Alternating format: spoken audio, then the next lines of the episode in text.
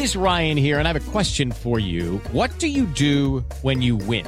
Like, are you a fist pumper? A woohooer, a hand clapper, a high fiver. I kind of like the high five, but if you want to hone in on those winning moves, check out Chumba Casino. At ChumbaCasino.com, choose from hundreds of social casino style games for your chance to redeem serious cash prizes. There are new game releases weekly, plus free daily bonuses. So don't wait. Start having the most fun ever at ChumbaCasino.com. No purchase necessary. BGW. Void were prohibited by law. See terms and conditions. 18 plus.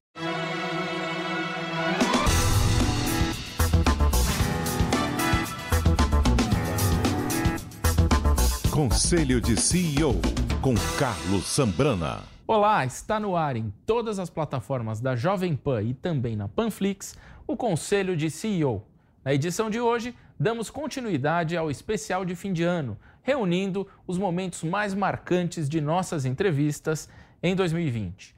Mais de 15 executivos passaram por aqui desde o início do programa e nos deram literalmente grandes aulas de gestão, liderança e inovação. Acompanhe agora a segunda parte de nosso especial de comemoração às festas de fim de ano. Davi Vélez, Nubank. Como é que surgiu a ideia de montar o Nubank? É, você não achou oportunidades e decidiu criar a sua? Conta um pouco para gente. Como é que foi isso? Claro. Bom, é, acho que começa de que eu tinha dois, três anos. Né? Eu, eu venho de uma família super empreendedora. Meu pai tem 11 irmãos. Ele, todos eles são empreendedores. Meu pai tem uma, uma pequena fábrica de botões lá na Colômbia. A família da minha mãe também são empreendedores, meu avô materno. Então, eu cresci nesse ambiente familiar onde só o que eu escutava era empreender. Era a resposta para qualquer coisa. Ah, você viu um problema? Não fica aí sendo vítima, não, se, não, não fica aí se queixando. Vai lá e resolve, vai, vai lá e constrói alguma coisa. É, eu cresci trabalhando, ajudando meu pai lá na fábrica dele e continuamente escutava dele que, que esse era o, o caminho a seguir. Era o caminho de... Não, não dava isso ir, lá e fazer uma carreira em uma grande empresa e ter um chefe e, e, não ter controle. Empreender é o jeito de você ter controle da sua carreira, de, de sua vida. Então, eu cresci escutando muito isso. É, fui à fiz faculdade, estudei engenharia. A ideia era achar essa oportunidade de, empre de, de empreendimento lá.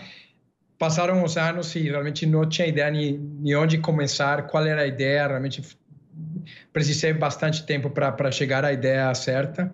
Como você mencionou, é, aqui ao Brasil a primeira vez em 2008, 2008 2010 e depois voltei em 2012 com o um chapéu de investidor para investir em empresas, mas na verdade sempre parte da minha cabeça era perguntando: é, essa é uma boa oportunidade para investir ou uma boa oportunidade para empreender?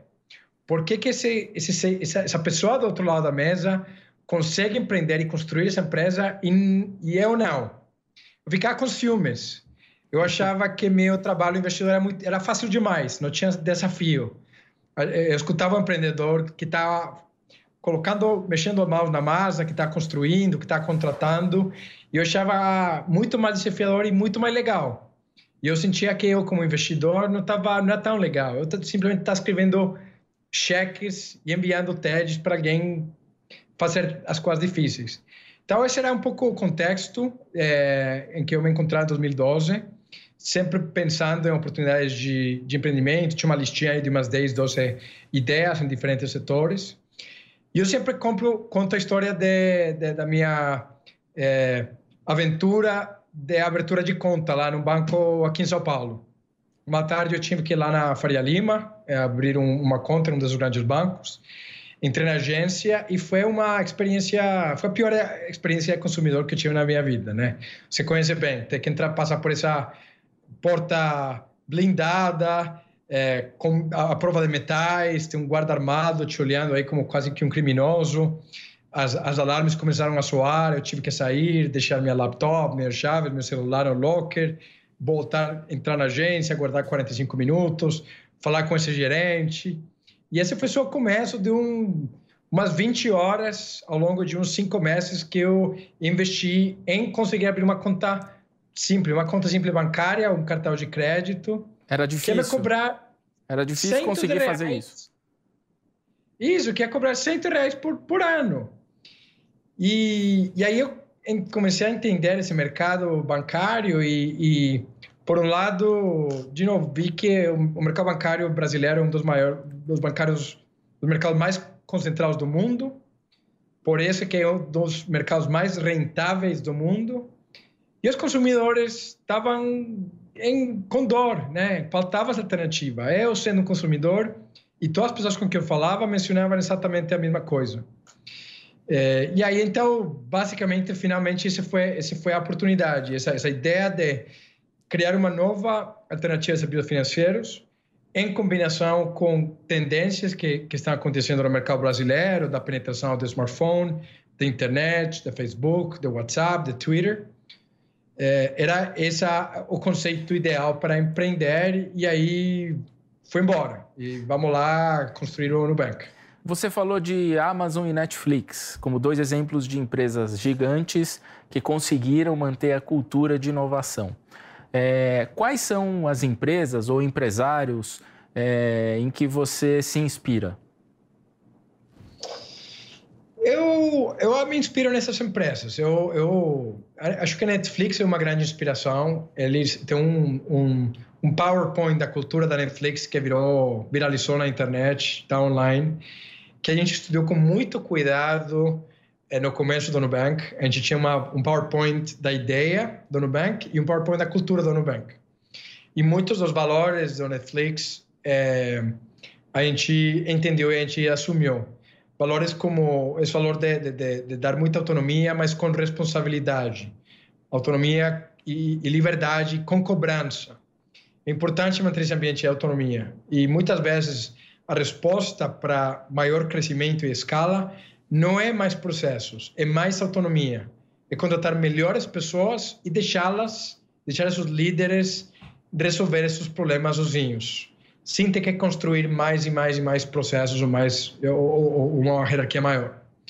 É, eu acho, admiro muito a Amazon também. Eu acho que a Amazon identificou talvez um das um dos valores mais óbvios hoje, mas é estranho que ninguém tinha realmente entendido isso, que é o valor e o poder de construir uma empresa focada no consumidor.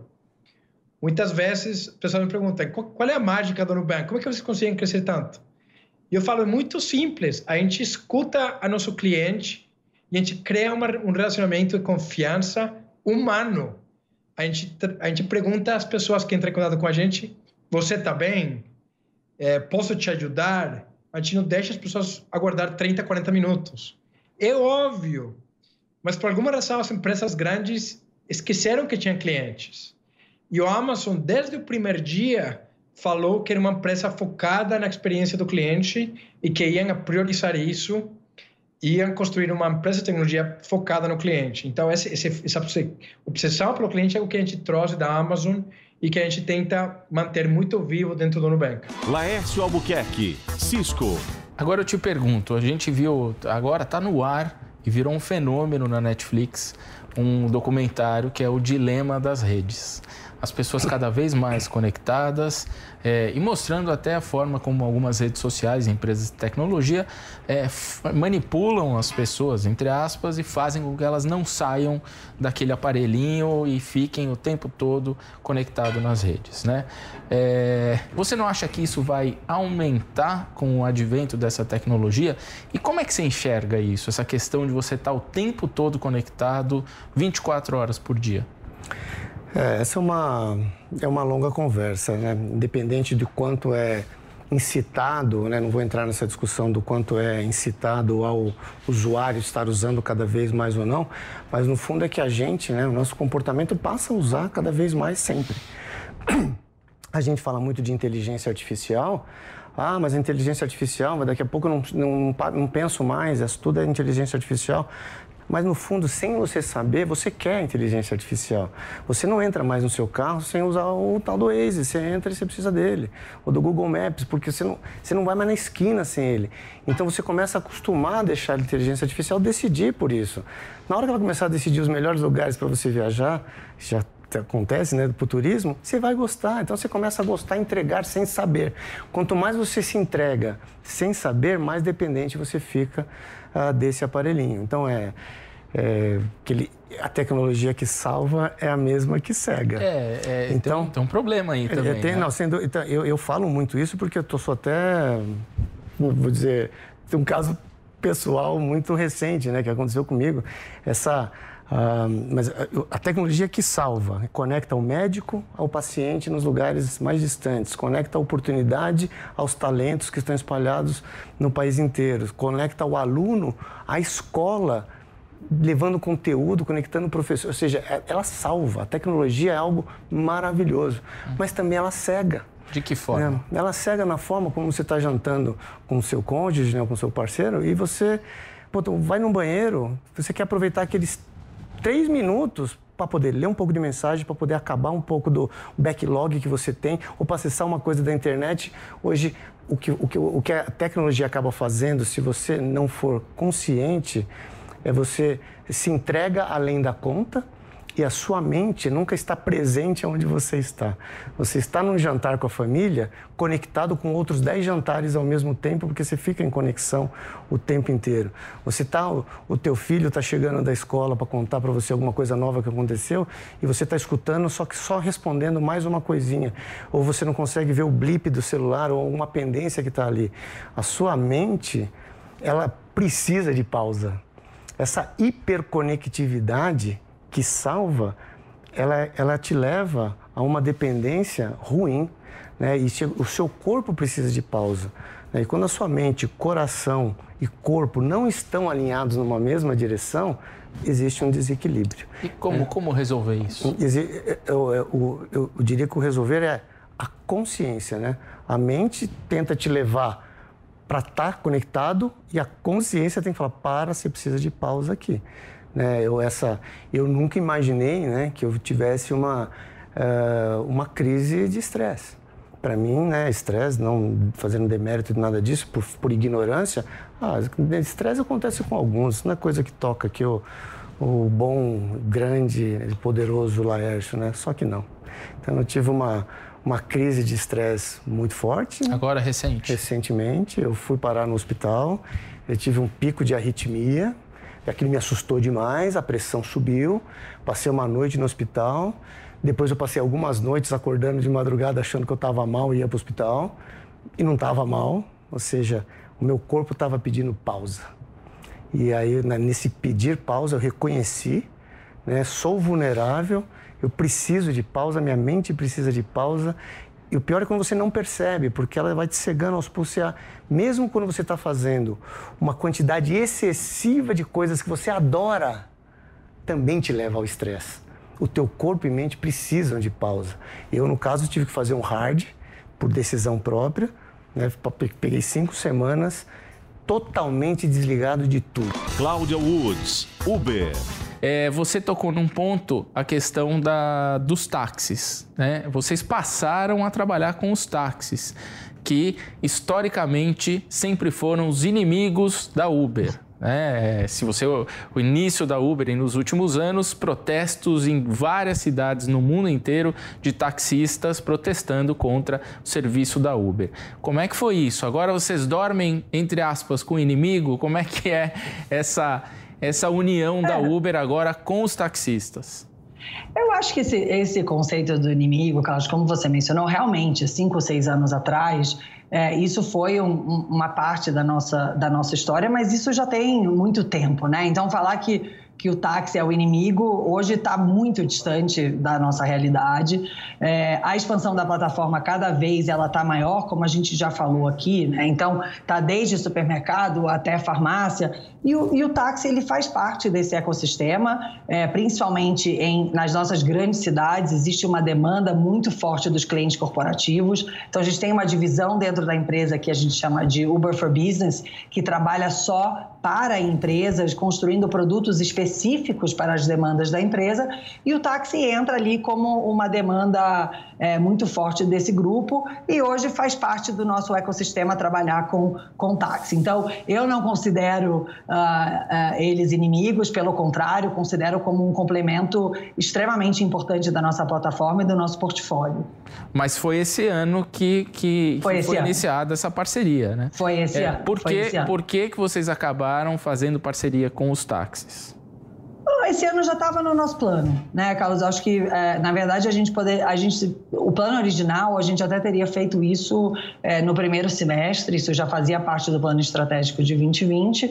Obviamente, foi adiado até alguns meses atrás pelos motivos óbvios. Né? Não fazia sentido uh, introduzir uma nova forma de, de transporte realmente no meio de uma pandemia, onde a orientação é que as pessoas ficassem o máximo em isolamento social, nas suas casas. Então, isso já fazia parte do plano e a gente está super feliz de poder ter lançado esse ano e, e ter cumprido essa meta. João Apolinário, Polishop. Essa crise do coronavírus, essa pandemia, foi um teste de fogo acho que para todos os empresários do Brasil e do mundo. É, o varejo foi uma das, um dos setores mais atingidos, um dos primeiros a serem atingidos, porque as lojas foram fechadas já de cara. É, passados esses meses, desde o início do fechamento das lojas, como é que está hoje? É, passou? É, a situação melhorou? Dá um, um, um, um passa para a gente um cenário de como é que está esse setor. Olha, o, sem dúvida nós fomos surpreendidos com uma crise de saúde, né, no qual é, levou ao fechamento das lojas físicas. Né? É, eu digo isso porque o modelo Polishop é um modelo omnichannel e nesse modelo nós permanecemos com as nossas, é, com os nossos outros canais de vendas funcionando. E lógico, a loja física ela tem uma importância muito grande no modelo omnichannel da Polishop porque ela faz com que exista uma sinergia de ir buscar, de entregar usando a loja física. Então nós tivemos uma ruptura na jornada do consumidor é, na última estágio dela, que era o estágio da ir buscar ou ir conhecer o produto ou ser entregue por aquela loja. E voltando é, à normalidade, ou seja, voltando as lojas a abrir, é, com certeza voltou é, os mesmos é, é, percentuais de distribuição entre os diversos canais. Mas hoje, num momento um pouco diferente, no qual nós começamos a ter aí uma falta, inclusive, de alguns produtos e também o impacto do dólar, que também com certeza vai é, atingir muito o varejo e, por sua vez, o consumidor. A gente sempre pede aqui o conselho do CEO. Então, gostaria que você desse um conselho para quem está assistindo e escutando esse programa. Bom, o meu conselho não poderia ser diferente a, a não ser ser para o empreendedor, né? É aquele que está querendo empreender. Então é muito importante que o empreendedor conheça muito bem o seu negócio, conheça muito bem aquilo que ele se propõe a fazer ou o seu negócio estar oferecendo e se dedique a ele. Empreendedorismo depende de duas coisas basicamente: dedicação e foco. Ou seja, foque naquilo que você quer fazer e se dedique naquilo que você pretende fazer. E vai empreender que você terá sucesso. Marcelo Pimentel, Lojas Marisa. A reestruturação que foi feita e a preparação para o digital acabou ajudando vocês nessa dificuldade da pandemia?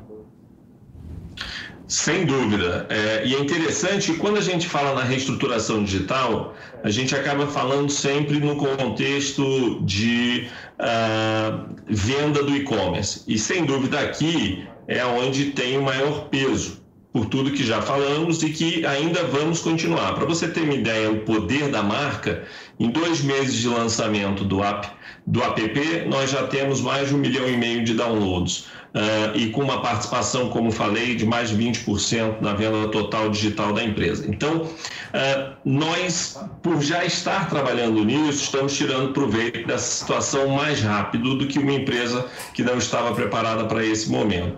Mas também vieram ganhos de automação, digitalização da empresa. Nossa visão de digitalização não se restringe somente ao ambiente de venda, mas sim também ao ambiente interno da empresa. Então, por exemplo, ah, situações como a central de atendimento, que devido ao aumento do volume teve um estresse muito grande, através de automação nós conseguimos reduzir mais de 80% dos pontos de contato com uh, clientes e uh, atendentes por poder atender e acompanhar o serviço de forma auto automatizada.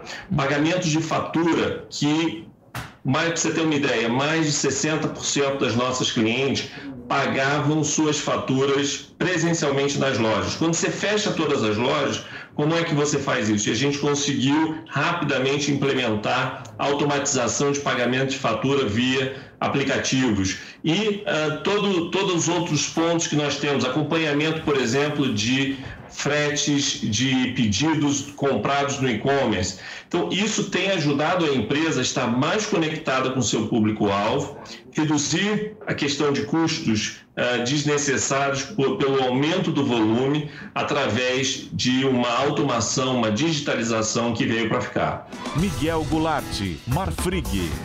Deixa eu te perguntar uma coisa, Miguel. Uma, um dos fortes da, da Marfrig é hambúrgueres. Né? A Marfrig é, produz 2 bilhões e 400 milhões de unidades de hambúrguer. É, é hambúrguer que não acaba mais. É, dá para dar dois hambúrgueres, ou melhor, vender dois hambúrgueres para cada chinês, né? Por que vocês se especializaram nesse segmento? Quem que vocês abastecem? As principais cadeias hoje de fast food compram hambúrguer da, da Marfrig, até para quem está escutando entender um pouco é, por que, que vocês estão nesse, nesse segmento? Bom, primeiro vamos, é, vamos dar uma retrocedida no tempo e analisar por que, que nós tomamos essa decisão. O Marcos Molinas, que é o controlador da Marfrig, ele sempre teve o foco em agregar, produto, agregar valor em produtos, trabalhar com produtos de valor agregado. Há dois anos atrás, o Marcos tomou a decisão de investir na área de industrializados e potencializar essa área. Entre as áreas de industrializados que ele tomou a decisão de investir, como estrategista da companhia e controlador, uma das áreas foi o hambúrguer. O que, que ele fez para transformar isso em realidade? Ele tinha saído de um processo de não compete na área de hambúrgueres quando ele vendeu a Seara, e esse ano, de 2019, ele ficou liberado do não compete. A primeira coisa que ele fez, ele comprou a operação da Quick Food na Argentina, dia 2 de janeiro. Terminou o ano novo, nós Tomamos um avião no dia 2 de janeiro, 8 horas da manhã, desembarcamos na Argentina e tomamos posse da fábrica da Quick Food. E aí, Carlos, é muito interessante ver, porque na Argentina o hambúrguer é quase o prato nacional do país. Não é só o assado que eles comem em família, o hambúrguer é a, o prato nacional, o produto nacional. E quando você fala de hambúrguer na Argentina, você fala de, de uma marca que é um ícone, que é a marca Patti. Então, uhum. quando você é convidado por um amigo argentino para comer um hambúrguer, ele não convida você para comer um hambúrguer, ele convida você para comer uma Patti. Vamos comer uma Patti, né? que é a marca da Marfrig, comprada naquele janeiro de 2019.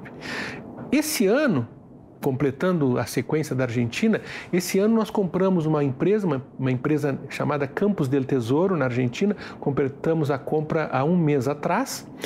E dessa forma nós somos, na Argentina, o principal fornecedor da rede McDonald's, para dar um nome claro na nossa, na, no nosso portfólio de clientes.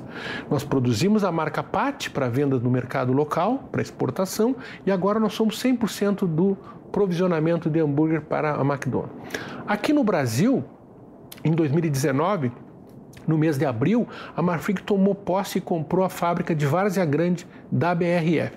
Essa fábrica de Várzea Grande, que era da BRF, segue produzindo hambúrguer de carne bovina para a BRF e também tá, está nesse momento produzindo hambúrgueres pra, com as marcas Montana e Bassi da Marfrig, além de produzir para grandes redes de fast food, entre elas a McDonald's, por exemplo. Burger King também, vocês. Nós fabricamos Burger King, o hambúrguer vegetal. Sérgio Saraiva, Rap. Tem outra questão nesse mercado em que vocês atuam, que são as dark kitchens. Né? Muitas uhum. empresas têm construído dark kitchens e têm surgido empresas só de dark kitchens. Né? A RAP também é, investe nesse segmento. Eu queria que você explicasse um pouco a lógica de, de ter uma dark kitchen e até explicar para quem está assistindo, é, escutando, é, o que, como é que funcionam as dark kitchens. Perfeitamente. É, dark kitchens, é, imagina que a analogia é um restaurante sem área de atendimento. Então, é, imagina que tem um restaurante num determinado bairro que ele é obrigado a ter um espaço para estacionar carros, dependendo do espaço, ele é obrigado a ter um manobrista, ele é obrigado a ter um salão, obviamente, é, banheiro de atendimento ao cliente, às vezes um bar. E essas áreas são áreas com produtividade é, baixa, né, em termos de retorno financeiro. Então, uma evolução que surgiu, e a gente foi pioneiro nisso, ah, acho que é importante. Dark Kitchens, a, a RAP, considerando os nove países, a gente tem mais de 300 Dark Kitchens operando há mais de dois anos. Né? E no Brasil? É, no Brasil, a gente não divulga o número por país, mas a gente é um dos maiores percentuais desse, desse número que eu te falei. Mas então, funciona aqui. O, a Dark Kitchen é um estabelecimento onde eu não preciso, eu como dono do estabelecimento, imagina que eu sou dono de um restaurante de uma marca qualquer, é, eu não preciso ter um ponto comercial que eu vou pagar um lugar caro, que às vezes eu tenho que pagar prêmio para conseguir é, colocar meu restaurante naquele ponto, né, o famoso ponto comercial. Então eu consigo deixar numa área próxima, num terreno com menores requisitos é, de investimento, monto uma cozinha industrial, né, na essência isso é uma cozinha industrial, e eu faço, me, me preocupo com o fluxo até a saída com o entregador.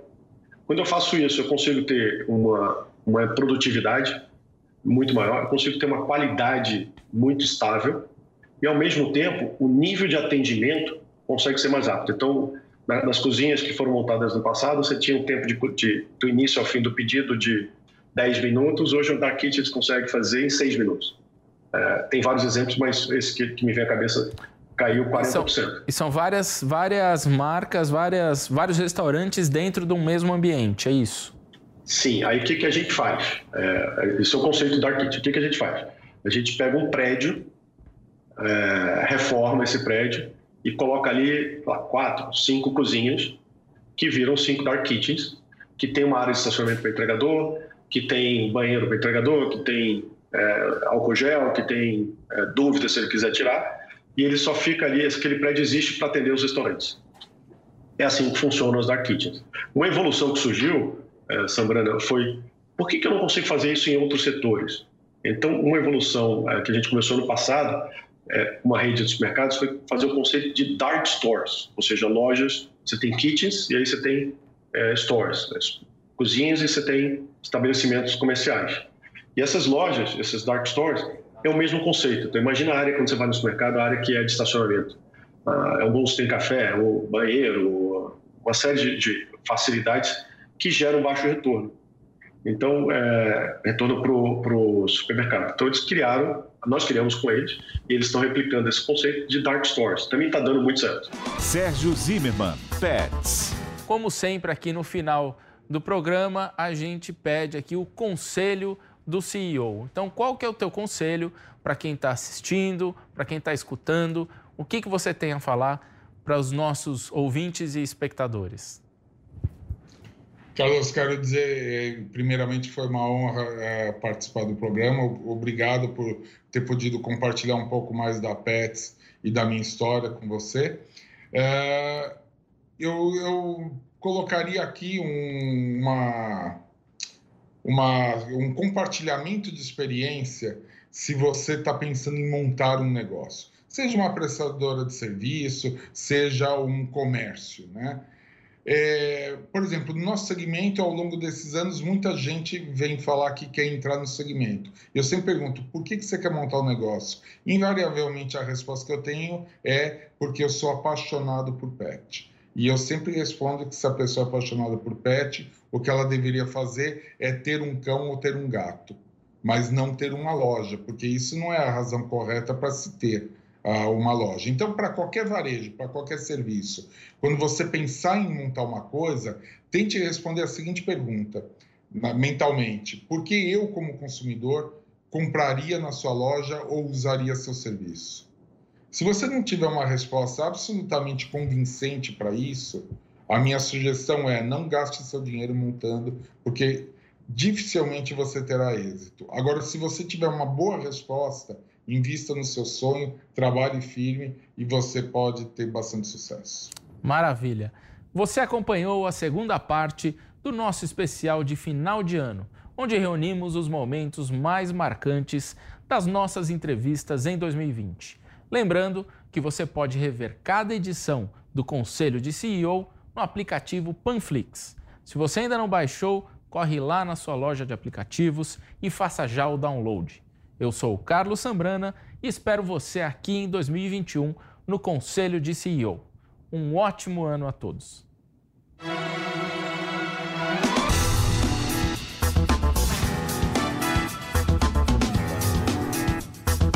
Conselho de CEO com Carlos Sambrana.